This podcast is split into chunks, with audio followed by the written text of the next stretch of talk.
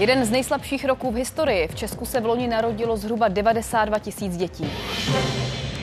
Čtvrt roku od útoku teroristů na Izrael armáda říká, že na severu Gazy už Hamas zničila. Večírek v den tragédie. Ministr Jurečka je připravený zvážit rezignaci. Premiér ho neodvolá.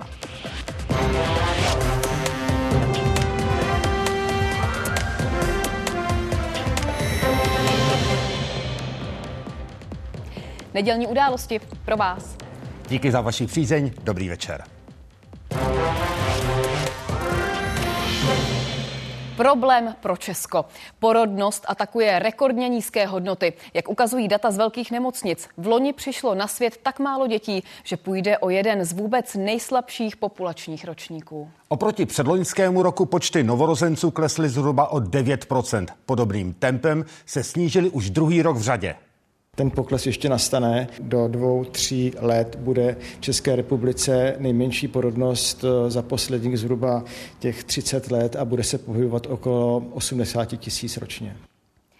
Přesný údaj zveřejní statistici až na jaře. Z dat velkých porodnic získaných českou televizí lze ale usuzovat, že ročník 2023 čítá jen okolo 92 tisíc lidí, nejmíň za poslední dvě dekády. O rok dřív jich bylo 101 tisíc.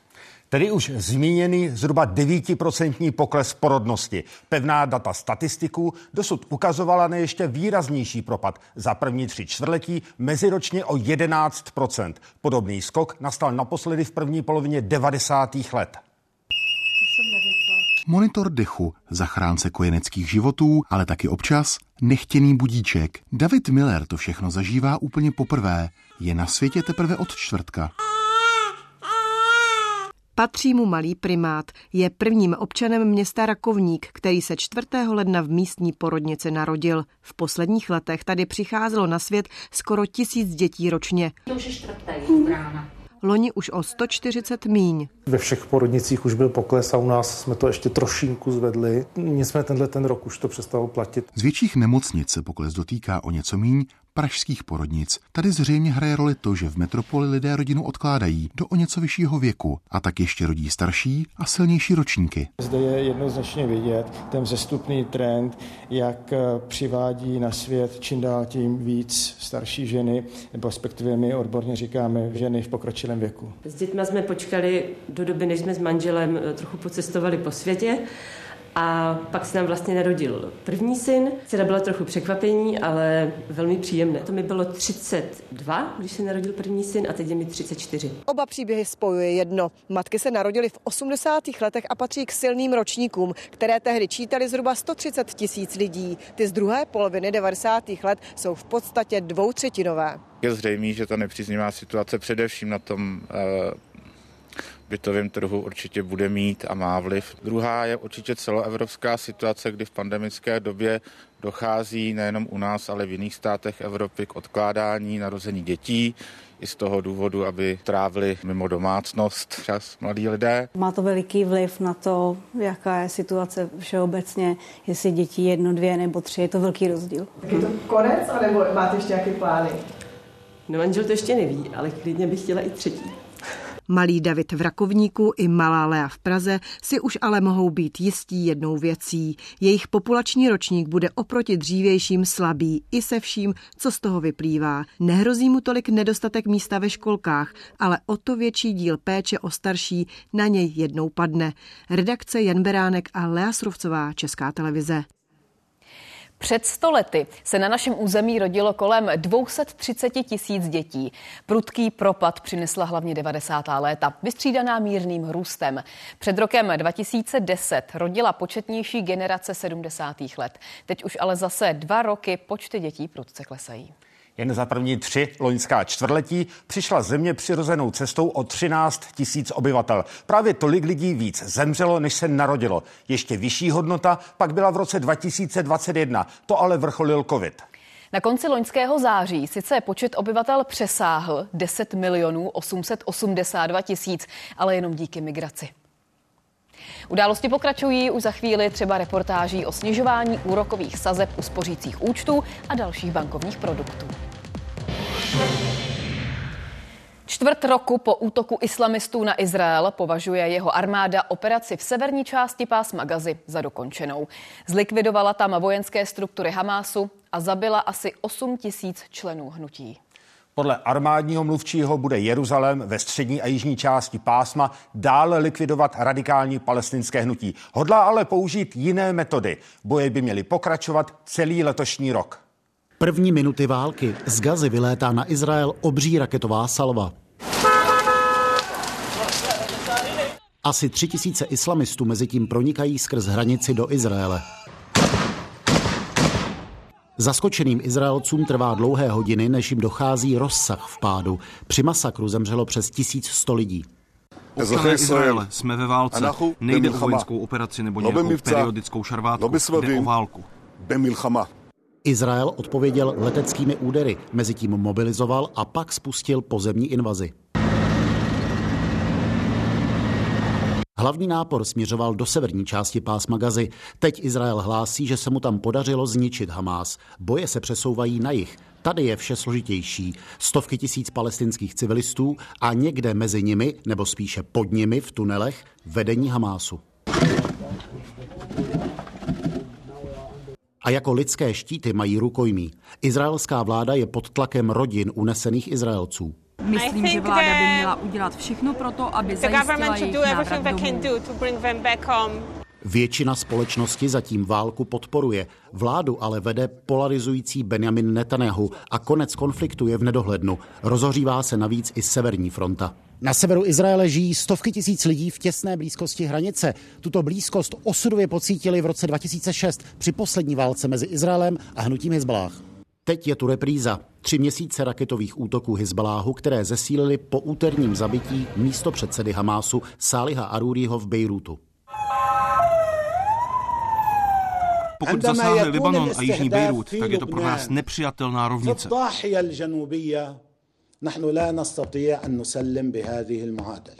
Izrael nečelí jen Hamásu, ale islamistické internacionále, která odmítá existenci židovského státu. Palestinská kauza zároveň proti Izraeli mobilizuje arabské veřejné mínění a západní radikální levici. Izraelci a židé čelí v Evropě rostoucímu počtu útoků. Spojené státy jako hlavní spojenec Izraele jsou nyní po Ukrajině zaměstnány už druhou velkou krizí. Angažujeme se diplomaticky ať už ve prospěch budoucnosti Gazy, tak šířeji ve prospěch budoucnosti Izraelců a Palestinců a regionu jako celku. Jaká má být koncovka? Kdo má vládnout Gaze po Hamásu? To ale přesně neví ani Izrael. Válka v roce 1967 změnila Blízký východ během šesti dnů. Tento konflikt bude mnohem delší. Z Izraele David Borek, Česká televize. Vicepremiér Marian Jurečka je připraven zvážit, že by nabídl svoji rezignaci. Řekl to v reakci na večírek na ministerstvu práce v den masové střelby na Filozofické fakultě. Včera o situaci jednal s premiérem a bude ji řešit i celostátní výbor KDU ČSL. V otázkách Václava Moravce se dnes Jurečka znovu omluvil za postup i pozdější nejednoznačné vysvětlování. Reagoval i na kritizovaný výrok, že on sám až v sedm večer zjistil víc informací o tragédii informace z úřadu vlády, členů vlády, šla v 17.03 SMS zprávou. Já jsem si bohužel tu SMS zprávu přečetl v 18.26, na ní jsem 18.26 reagoval a v 18.36 jsem dával vyjádření eh, na veřejnost. Chybou bylo, že už ten daný okamžik jsem to nevyhodnotil tak, aby se to vánoční setkání celé ukončilo. Setkání mělo skončit až kolem 9. hodiny Jurečkovým odjezdem na jednání vlády. Po něm se ministr do sídla rezortu vrátil. Řekl, že tam zůstávalo kolem 30 lidí. Opoziční hnutí ano Jurečkovo jednání považuje za neomluvitelné. Premiér Petr Fiala dnes uvedl, že změny v kabinetu nechystá. Je mi líto, že k, takové, k takovému špatnému vyhodnocení eh, situace došlo eh, Pan eh, vicepremiér Jurečka uznal chybu, omluvil se a to si myslím, že je podstatné. Tady došlo k selhání a pan premiér má konat a má být uh, adekvátně uh, náročný vůči svým lidem, jako byl třeba vůči opozici. Varování před silným mrazem, hustým sněžením, sněhovými jazyky a závějemi. To vše může komplikovat dopravu. Stav silnic a dálnic během dne sledoval Jiří Šíma, který je v Národním dopravním informačním centru v Ostravě. Jiří, jak to teď eh, na silnicích vypadá? Momentálně sněží právě tady na severu Moravy a ve Slesku a pak také ve východních Čechách. Dálnice jsou ale sízné. Na některých místech je však nutné dbát zvýšené opatrnosti a to především kvůli tomu, že vítr může nafoukávat sníh na silnice a případně může povrch namrzat. Aktuálně tady operátoři v Národním dopravním informačním centru evidují 22 dopravních nehod. Ty jsou však převážně na, silnici, na silnicích nižších tříd, případně ve městech. Výstraha před sněhem platí až do půlnoci, a to především pro jich Čech, ale také pro Moravskoslezský a část Zlínského kraje. Zároveň meteorologové varovali před vznikem sněhových jazyků. Ty hrozí na Vysočině a také v některých místech Moravy a Slezska.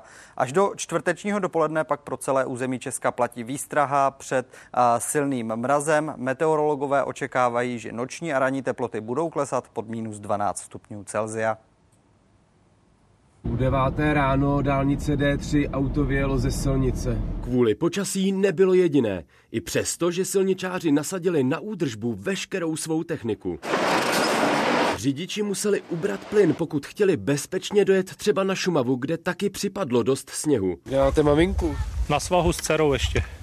Počkáme na ně teda. jo. Uh, to je otázka, kdy přijedou, ale. Malá vlastně stojí na tom poprvé tenhle víkend.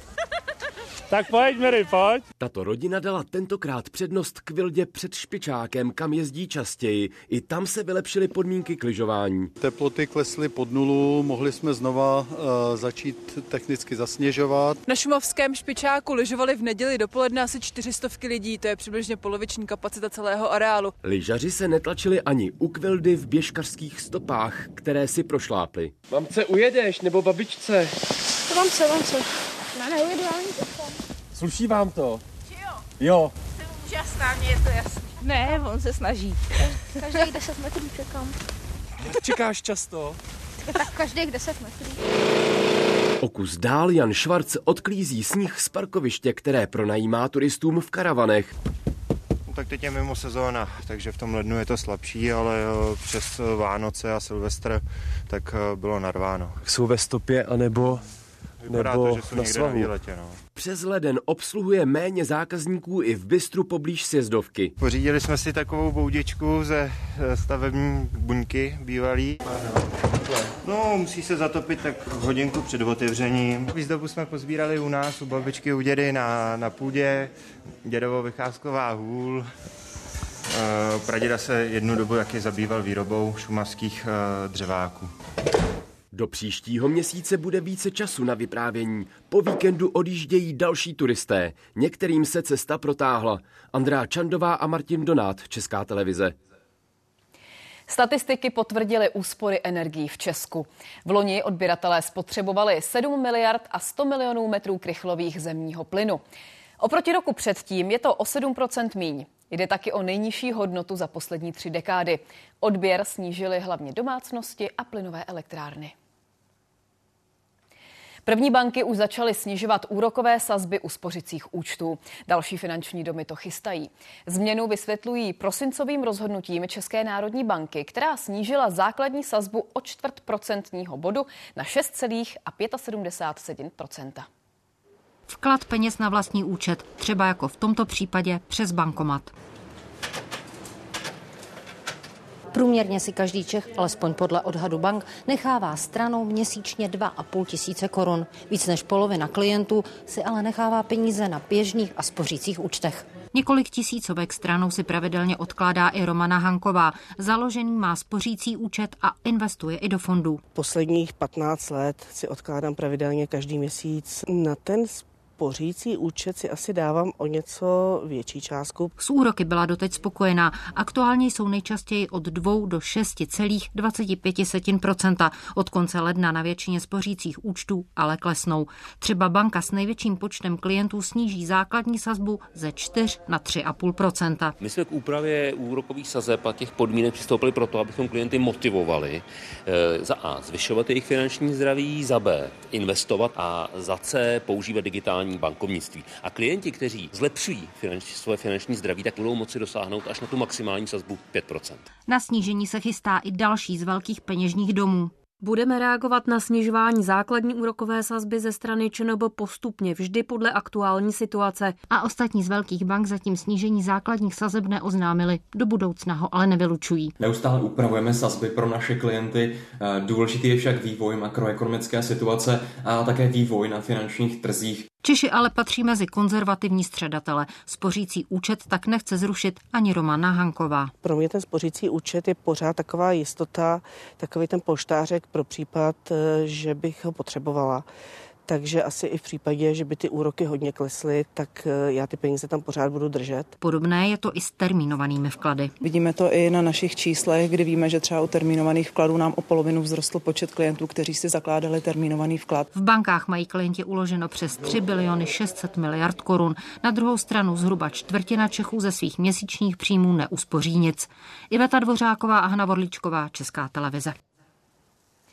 Česku podle Asociace poskytovatelů sociálních služeb chybí přes 10 tisíc míst v domovech pro seniory.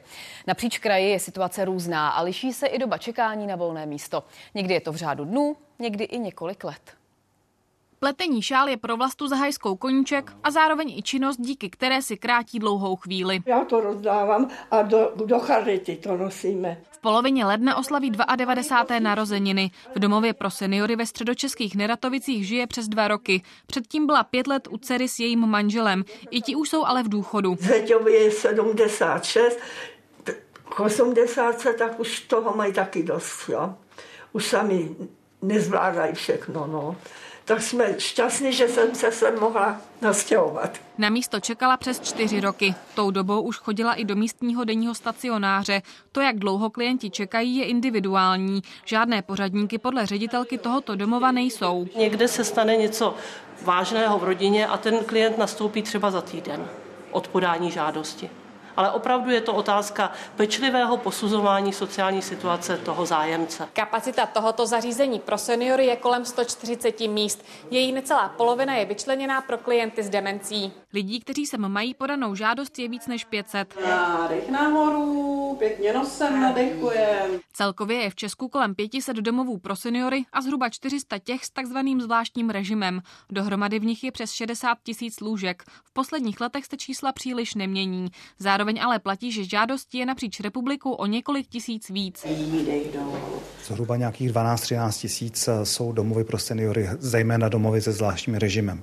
Je to regionálně odlišné. Nejhorší situace je v těch velkých krajských městech v Praze a třeba v Českém kraji. Teď velmi intenzivně investujeme do rozšíření těch kapacit, ať už pobytových nebo těch terénních kapacit sociálních služeb. Máme dneska nachystaných více 8 miliard korun, které už teď operativně postupně čerpají jednotlivé kraje, jednotliví poskytovatele. Z těch se mají budovat jak nová lůžka v pobytových zařízeních, tak se má podpořit i například terénní služba, tak aby lidé mohli co nejdéle zůstávat ve svém domácím prostředí. Kateřina Samková, Česká televize.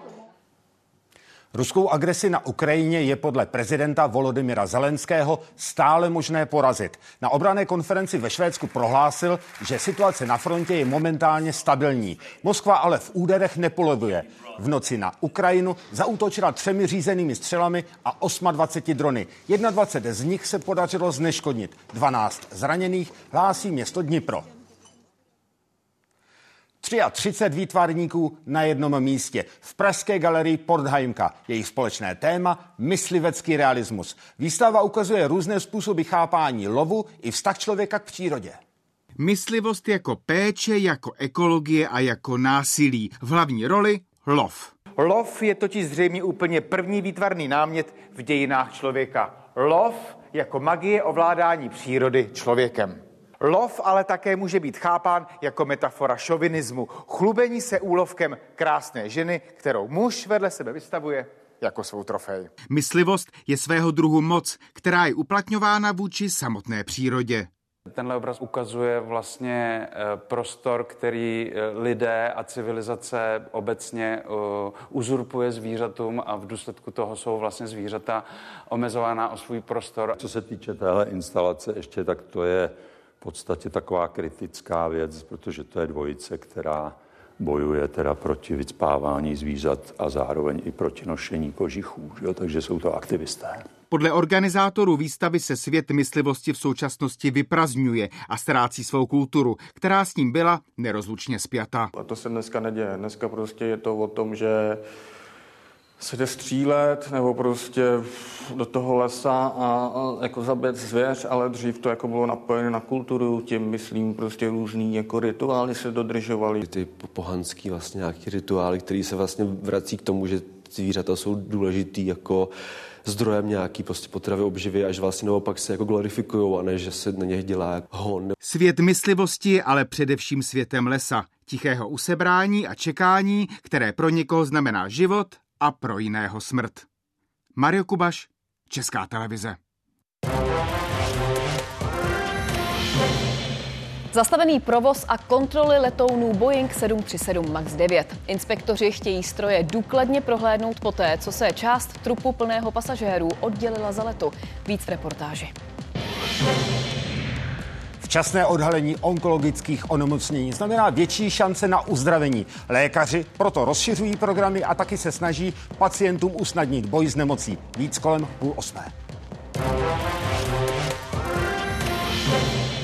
Přesně 730 milionů loni stát odvedly banky na daní z neočekávaných zisků. Původně vláda částku odhadovala na víc než 30 miliard. Ministr financí rozdíl mezi očekáváním a realitou obhajuje tím, že původní plány počítaly s přísnějšími pravidly pro výběr daně. Zároveň se podle něj banky o své zisky podělily se středateli. Ty první odhady byly v okamžiku, kdy vznikl první materiál nervu, kdy se nepočítalo s tím, že Windfall bude zvýšen těch 20% průměrného zisku. Druhý důvod je ten, který vidíme na tom eh, plnění daně z příjmu fyzických osob v srážkové dani, to, že opravdu eh, ty banky zvýšily úroky na spořících účtech. To Zbigněk Stanjura dokládá i vyšším výběrem srážkové 15% daně, kterou banky odvádějí z připsaných úroků středatelů. V loni na ní stát získal o 7,5 miliardy víc než rok předtím. V říjnu 2022 ještě očekával ministr financí o daně z mimořádných zisků bank vysoké příjmy. My v této chvíli odhadujeme výnos z této daně v roce 2023 85 miliard z toho 33 miliard bankovní sektor. Během Loňska začalo ministerstvo financí plánovaný výnos 60% daně u bank snižovat. Ještě v listopadu Staňurův náměstek Marek Mora, mající na starosti rozpočet poslance, ubezpečoval, že rezort očekává jednotky miliard. Tak nemám důvod, abych eh, rozporoval to, co říkal pan náměstek Moračka, jednotky miliard, tak v tom politickém slovníku to znamená do pěti. Jo. Ve čtvrtek ale ministr financí oznámil, že výtěžek daně za minulý rok byl u bank 0,7 miliardy. Finanční zpráva pak ČT upřesnila, že banky zaplatily na daně z neočekávaných zisků 730 milionů. Náměstek Marek Morasi vysvětluje nižší výnos daně rychlým zvyšováním úroků na spořících účtech.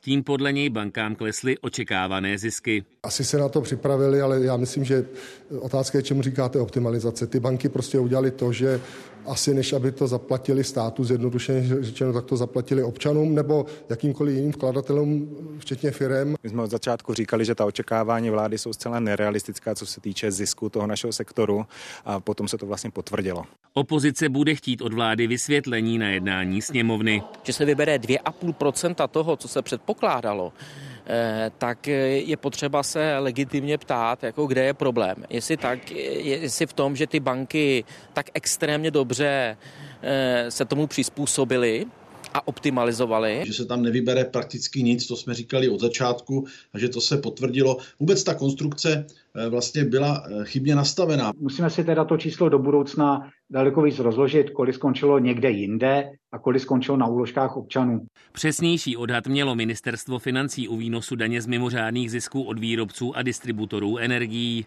Zatímco původně stát očekával pro rok 2023 kolem 50 miliard, nakonec získal do rozpočtu 34,5 miliardy. Ministr financí to vysvětluje loňským rychlejším zlevňováním energií. Dalších 18,5 miliardy zaplatili státu výrobci elektřiny díky mimořádnému odvodu z nadměrných příjmů. My očekáváme, že windfall tax i odvody z nadměrných cen výroby budou představovat v našem případě 30 až 40 miliard korun. Windfall tax se týká i pražské energetiky, řádově jde o stovky milionů korun. Poslanci schválili ve sněmovně daň z neočekávaných zisků pro banky či energetické firmy na začátku listopadu roku 2022. Pro tehdy hlasovala velká většina vládních poslanců. Naopak sněmovní opozice zákon nepodpořila. Petr Vašek, Česká televize. Příští týden ukáže, nakolik koncem roku zvolnila inflace. Analytici očekávají, že v prosinci zůstala nad 7%. Rychlejšímu poklesu brání vysoké ceny potravin. Naopak pomáhaly levné pohonné hmoty. Taky v listopadu tempo zdražování přesáhlo 7%. Policisté našli v pražském lesoparku lidské kosti.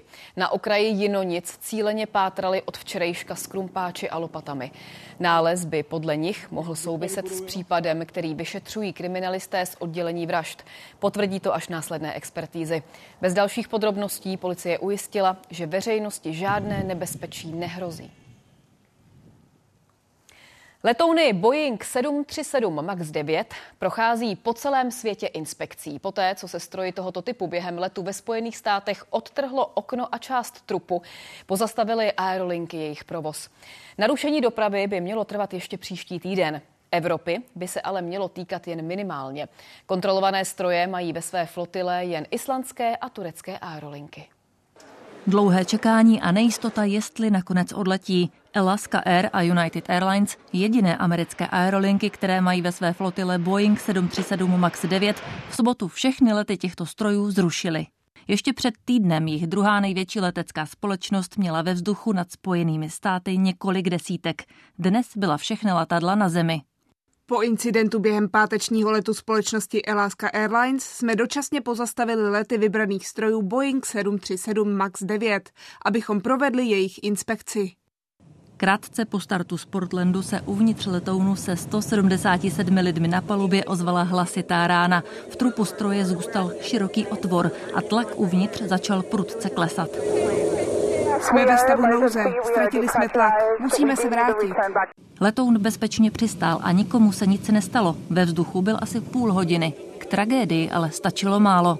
Nikdo na těch místech neseděl. 26A and 25A, the headrests are gone. Stejně tak část sedadla 26A, uh, part of the seat, uh, the um, back of the seat is gone. Po utržené části letadla ve tvaru dveří a dalších troskách vyšetřovatelé pátrají a vyslýchají posádku i cestující. Spala jsem a najednou ucítila, jak se letadlo propadlo.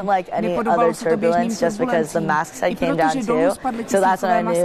V tu chvíli mi došlo, že to bude něco úplně jiného. Všechny Boeingy 737 MAX 9, které patří k nejprodávanějším modelům společnosti, zatím procházejí technickou kontrolou. Problémy v dopravě tak potrvají i příští týden. Evropy se ale prakticky netýkají. Ve své letce mají daný typ stroje jen turecké a islandské aerolinky.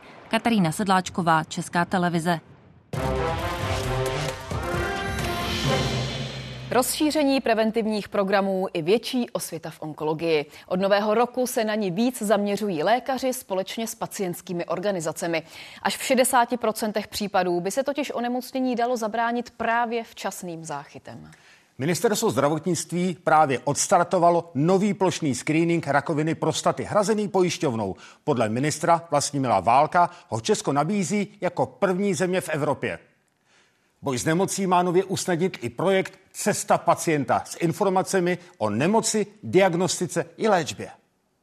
Eva Kašpárková měla ročního syna, když si nahmatala bolestivý nález v prsu. Praktický lékař ji vyčíně poslal na mamograf, kde byla zhruba dvouměsíční čekací doba. Jsem si pak na internetu našla, že je přímo mama centrum v Praze a tam mi teda řekli, že můžu přijet hned druhý den. Tam jí diagnostikovali rakovinu prsu. Zároveň odeslali na specializovanou soukromou kliniku. Mi právě bylo sděleno, že mi odstraní prso a tím to bude um, jakoby uzavřené. No, že prostě v mém případě, že údajně jakoby není potřeba žádná další léčba. To se jí nezdálo. O druhý názor požádala jiné odborné pracoviště, kde tentokrát svolali komisi složenou z onkologa, chirurga i psychologa. Došli k názoru, že eh, vzhledem k, jakoby, k velikosti toho mého nálezu, že eh, si myslí, že je potřeba nasadit i léčbu, takovou tu klasickou, to znamená chemoterapie. Po pěti letech se paní Evě daří dobře. Nejvíce pacientům podle ní pomůže empatie. Je potřeba, aby ten lékař se opravdu snažil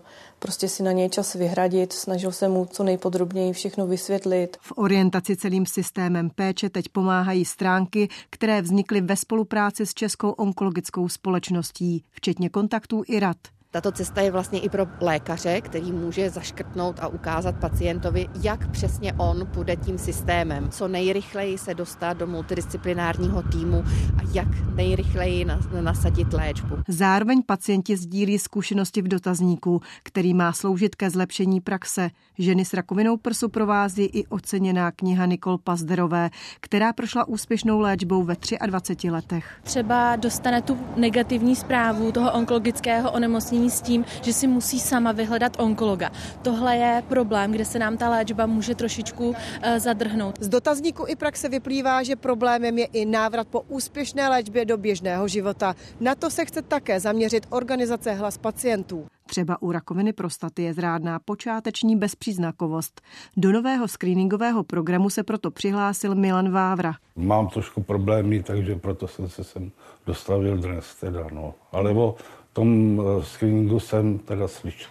Může od 50 do 69 let vyšetří praktik i urolog. Test spočívá v odběru krve. Kolem 30 eh, rakoviny prostaty odhalíme v pozdních stádiích. A i když rakovina prostaty není nejzhoubnější ze všech, tak stále takových 15% těch nádorů je zhoubných eh, poměrně značně. Diagnózu si ročně vyslechne na 8 tisíc mužů, 1400 každý rok zemře.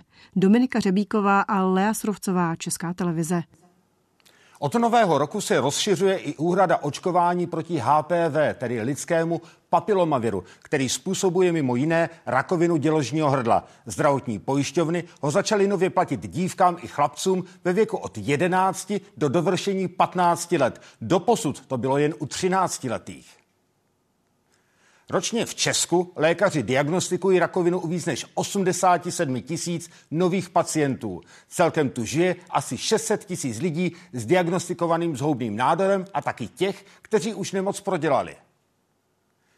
Za posledních 10 let se výskyt zhoubných nádorů zvýšil o 18% a přibývá i nádorových onemocnění u mladé populace. Ročně onemocní 450 dětí mladších 18 let.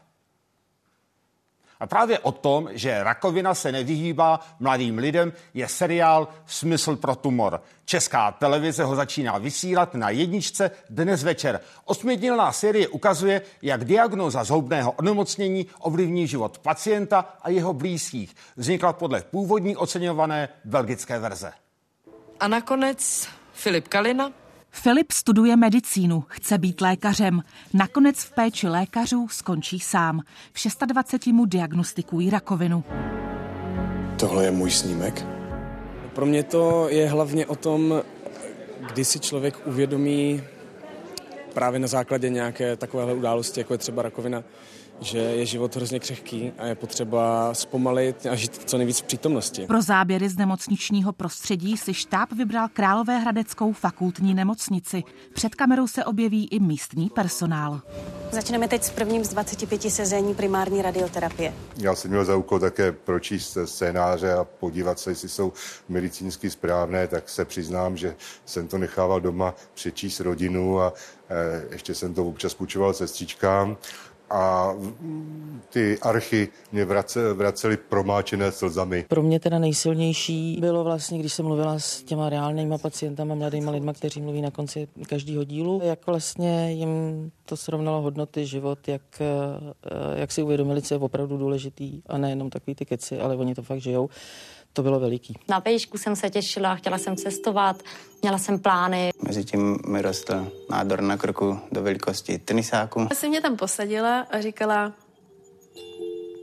Víte, co to je lymfom? Michaele Chotovinské bylo 25, když jí našli zhoubný nádor. Upřímně pro mě jeden z nejtěžších, jedna z nejtěžších věcí pro mě byla sdělovat to rodině a blízkým lidem, protože pro spoustu lidí rakovina rovná se smrt. Podobně to měl i spisovatel a spoluscénárista původní belgické verze seriálu Leander Verdievel. Na onkologii se léčil dva roky. Přesto v seriálu i vážné situace doprovází humor. The message behind Sense of Humor is talk about it. Talk about what you're going through because it will help you.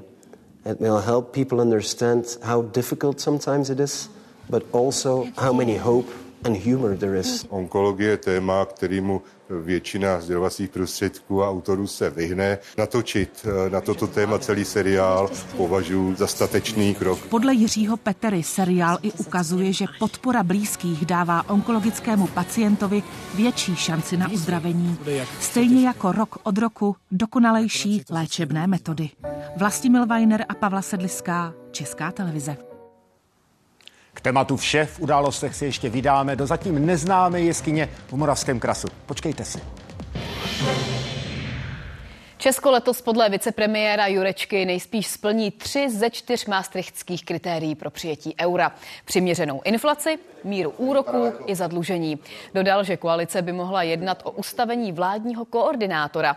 Politická schoda na výměně koruny za euro ale ve vládě chybí. Proti je ODS. K přijetí společné evropské měny vyzval prezident Pavel. Prosou i zástupci firem. Hnutí ANO hodlá připravit referendum o tomto kroku. Ve středu začne ústavní soud veřejně projednávat červnové snížení valorizace penzí zhruba o tisícovku. Rozhodnutí se čeká později. Zrušení části zákona navrhli poslanci hnutí ANO. Vláda zásah považuje za nezbytný kvůli stavu veřejných financí. Přes tři stovky pozměňovacích návrhů, jeden po druhém loni na jaře sněmovna postupně zamítla a podle očekávání dopadlo i závěrečné hlasování. Pro bylo 95, proti 74, výsledek přijato. Vedle omezení mimořádné valorizace, které bylo podle opozice retroaktivní a nabouralo očekávání důchodců, se jejím zástupcům nelíbil ani způsob projednávání ve sněmovně. Na ústavní soud se obrátili v květnu. Bude se řešit to, zda vláda věděla, vlastně o tom, že dojde k takovému nárůstu inflace.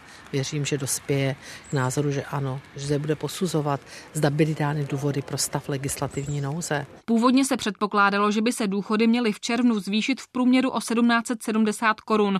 Po schválení novely šlo ale o navýšení méně než poloviční. Jen loni stát podle rezortu práce ušetřil přes 19 miliard. Ministři práce a sociálních věcí a financí jsou na jednání ústavního soudu pozvaní v roli svědků.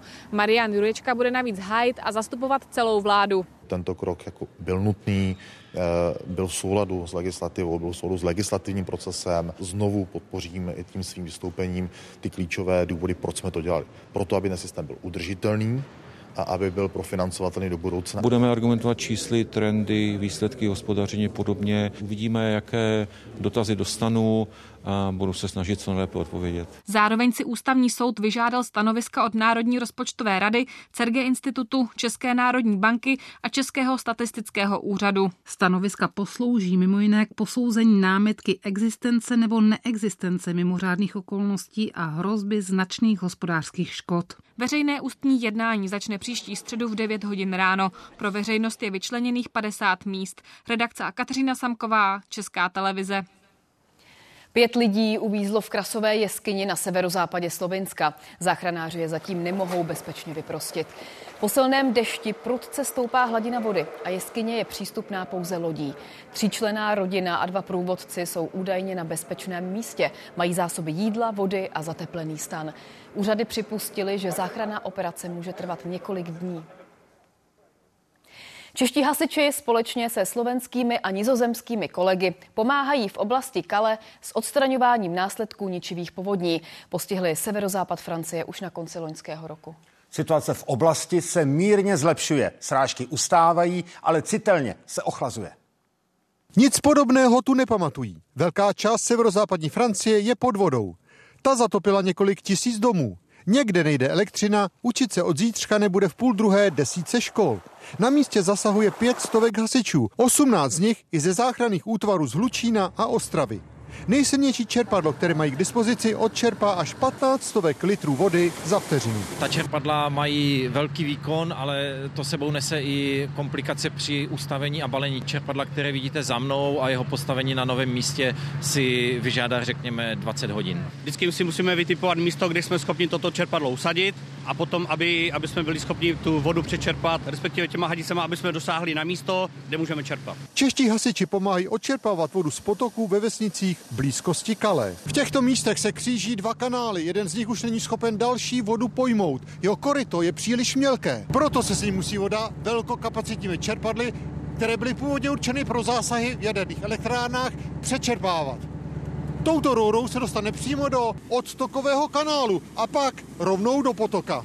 Obě místa dělí pět desítek metrů. Tady odsud pak teče voda přímo do moře. Pomáhají tak nejvíce zatopeným oblastem, které jsou 10 až 15 kilometrů daleko. Místní obyvatelé pomoc velmi oceňují. Hladina potoka už díky tomu začíná klesat. Pomáhá to zatopeným oblastem jako Saint Omer, Merville. Je to opravdu velká pomoc. Ça, ça nous a bien aidé, oui. Čeští hasiči práci denně koordinují s francouzskými kolegy. Nemáme žádné společné schůzky, ale mám pokyny od svých nadřízených ráno i večer, jak dále postupovat podle situace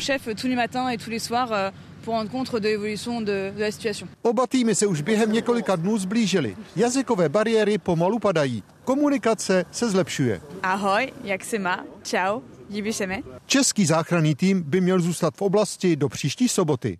Ze severu Francie Jan Šmíd, Česká televize. Ráno začali technici odstrojovat strom na staroměstském náměstí. Desetičlený tým z něj postupně sundá stovky vánočních ozdob a taky víc než 13 kilometrů světelných řetězů. Právě jejich namotání zpátky na cívky je vůbec nejnáročnější. Odstrojování stromu by mělo trvat až do zítřejšího večera. V úterý ráno ho pak technici přesunou z kotvící šachty a položí. Následně odřežou větve a holý kmen 24 metrů vysokého smrku stepilého rozřežou na 4-metrové kusy. Specializovaná firma je pak převeze na pilu, kde se dřevo vysuší a potom z něj studenti střední odborné školy na Jarově vyrobí nábytek. Začaly povánoční výprodeje. Obchodníci zboží zlevňují nejčastěji o 20 až 50% Podle prodejců zákazníci na snížení ceny čekali. V loni celkově utráceli méně. O to víc nakupují v těchto dnech. Parkoviště obchodního centra v pražských Štěrboholích se rychle plní auty. Takhle vypadalo zhruba hodinu po otevření. Třeba Hartiníkovi sem přijeli pro oblečení. Já koukám na slevy, někdy si tady nějaký, nějakou bundu koupím, ale jako když je se to... mi to líbí, tak si to zkrátka koupí, když na to má. Většinu zákazníků sem teď lákají právě výprodeje. Slevy tady ale někteří obchodníci nabízeli už před svátky. Zhruba od půlky eh, prosince jsme viděli nárůsty obratů u nájemců v dvouciferných číslech. Bylo to 15 až 20% oproti loňskému roku. Prodejnu se spotřebiči pro domácnost vede 16 let. To, co zažil letos, se vymykalo. Lidé podle něj přes rok téměř neutráceli. Já jsem to počítal, eh, zvýšilo se to zhruba o 25% oproti předešlým letům. To je podle vás dobrý výsledek? To je dobrý výsledek, ten jsme nečekali. Zákazníci si domů nejčastěji odnášejí sady nádobí nebo fritézy a často kupují i dražší spotřebiče. U nich je sleva citelnější. Ty vyšší modely, o ty mají zákazníci jako větší zájem a na to samozřejmě čekají na, na ty výprodeje, aby využili ty slevy. Věci na úklid, to znamená například robotické vysavače jo, z těch vysavačů, nebo tyčové vysavače, případně napařovače oděvu. I v této prodejně s nábytkem a bytovými doplňky začala nákupní sezóna se spožděním. Výrazně víc lidí přišlo až na výprodeje. Co se týká větších nákupů, tak naši zákazníci odkládají ty eh, větší nákupy, třeba tak, jak máme tady eh, kuchyně, eh, ať už je to z důvodu ekonomické situace nebo čekání na výstavu svého bytu. Naopak velmi atraktivní je výprodej, který nabízíme jak na vánoční sortiment nebo na náš standardní nábytek a doplňky a tohle to nám zvedá tržby zhruba o těch 13 Slevové akce trvají zpravidla do poloviny ledna. Po jejich skončení se zákazníci v mnoha prodejnách budou muset připravit na přecenění zboží směrem nahoru. Iveta Dvořáková, Česká televize. Rakouská horská služba zachraňovala 15 hodin české ski alpinisty. Skupina se vydala na náročnou túru k ledovci Kédnickés. Za silného sněžení, větru a mrazu, navíc po 8-hodinové jízdě autem. Záchranáři je našli lehce podchlazené. Povinná vojna před 30 lety trvala už jen rok. Místo ní bylo možné nastoupit náhradní službu, takzvanou civilku. Ta ale zabrala dva a čtvrt roku. Téma tehdy řešili branci i politici. 27 měsíců práce za minimální odměnu. Zabijeme ty nejlepší leta tady. Je to dost. Proti roku na vojně je to hodně. No je to dost, ale vydržet se to dá. Na začátku roku 1994 bylo na civilce 10 tisíc mužů a dalších 20 tisíc na nástup čekalo. Na vojnu odmítal jít přibližně každý třetí mladík a vláda hledala možnosti, jak jejich počet snížit. Hlavně jsem se rozhodl z toho důvodu, že jsem tak nějak od malička neměl rád moc ty zbraně a furt jako na té vojně se používají. Prohlášení o tom, že nemůže sloužit v normální armádě, bude muset být i nahrazeno žádostí a komise u okresních národních výbor, u okresních úřadů budou tyto žádosti posuzovat. To asi jde dost těžko, zejména u těch náboženských důvodů. To nedovedu si dost dobře představit, jak by jestli někoho by chtěli zkoušet z Bible, nebo jak to jako chtějí dělat. Zároveň měly přijít tresty, pokud by se někdo vyhýbal i civilní službě. Tím nejvyšším pak mělo být odvelení do armády. Až do posud nemá vedoucí toho zařízení žádnou možnost relevantních sankcí, které by mohl uplatnit v případě, kdy ten eh, voják náhradní služby svoji práci nevykonává dobře, kdy nechodí do práce a podobně. Civilní služba totiž ve velké míře zastupuje práci pomocných zdravotnických pracovníků, kteří mají tak nízké platy, že si hledají práci kdekoliv kdekoliv, jen ne v nemocnici. Se zkrácením civilní služby vláda nepočítala. Naopak chtěl kabinet uzákonit, že bude vždy dvakrát delší než vojna. Nic z toho ale poslanci neschválili a proti délce civilní služby posílali mladí muži stížnosti k ústavnímu soudu, protože zatímco vojnu parlament zkrátil, službu mimo armádu ne. Je to nespravedlivé. Nespravedlivé vůči těm, kteří tu civilní službu vykonávají, oproti těm, kteří teda mohli skončit dřív vojenskou službu. Ústavní soudci se stížnosti odmítal, vláda se ale v létě 1994 rozhodla civilní službu zkrátit tak, aby byla opět o polovinu delší než roční vojna, tedy rok a půl. Desetitisíce mladíků pomáhali ve veřejně prospěšných zařízeních ještě deset let do plné profesionalizace armády. Pavel Šetr, Česká televize.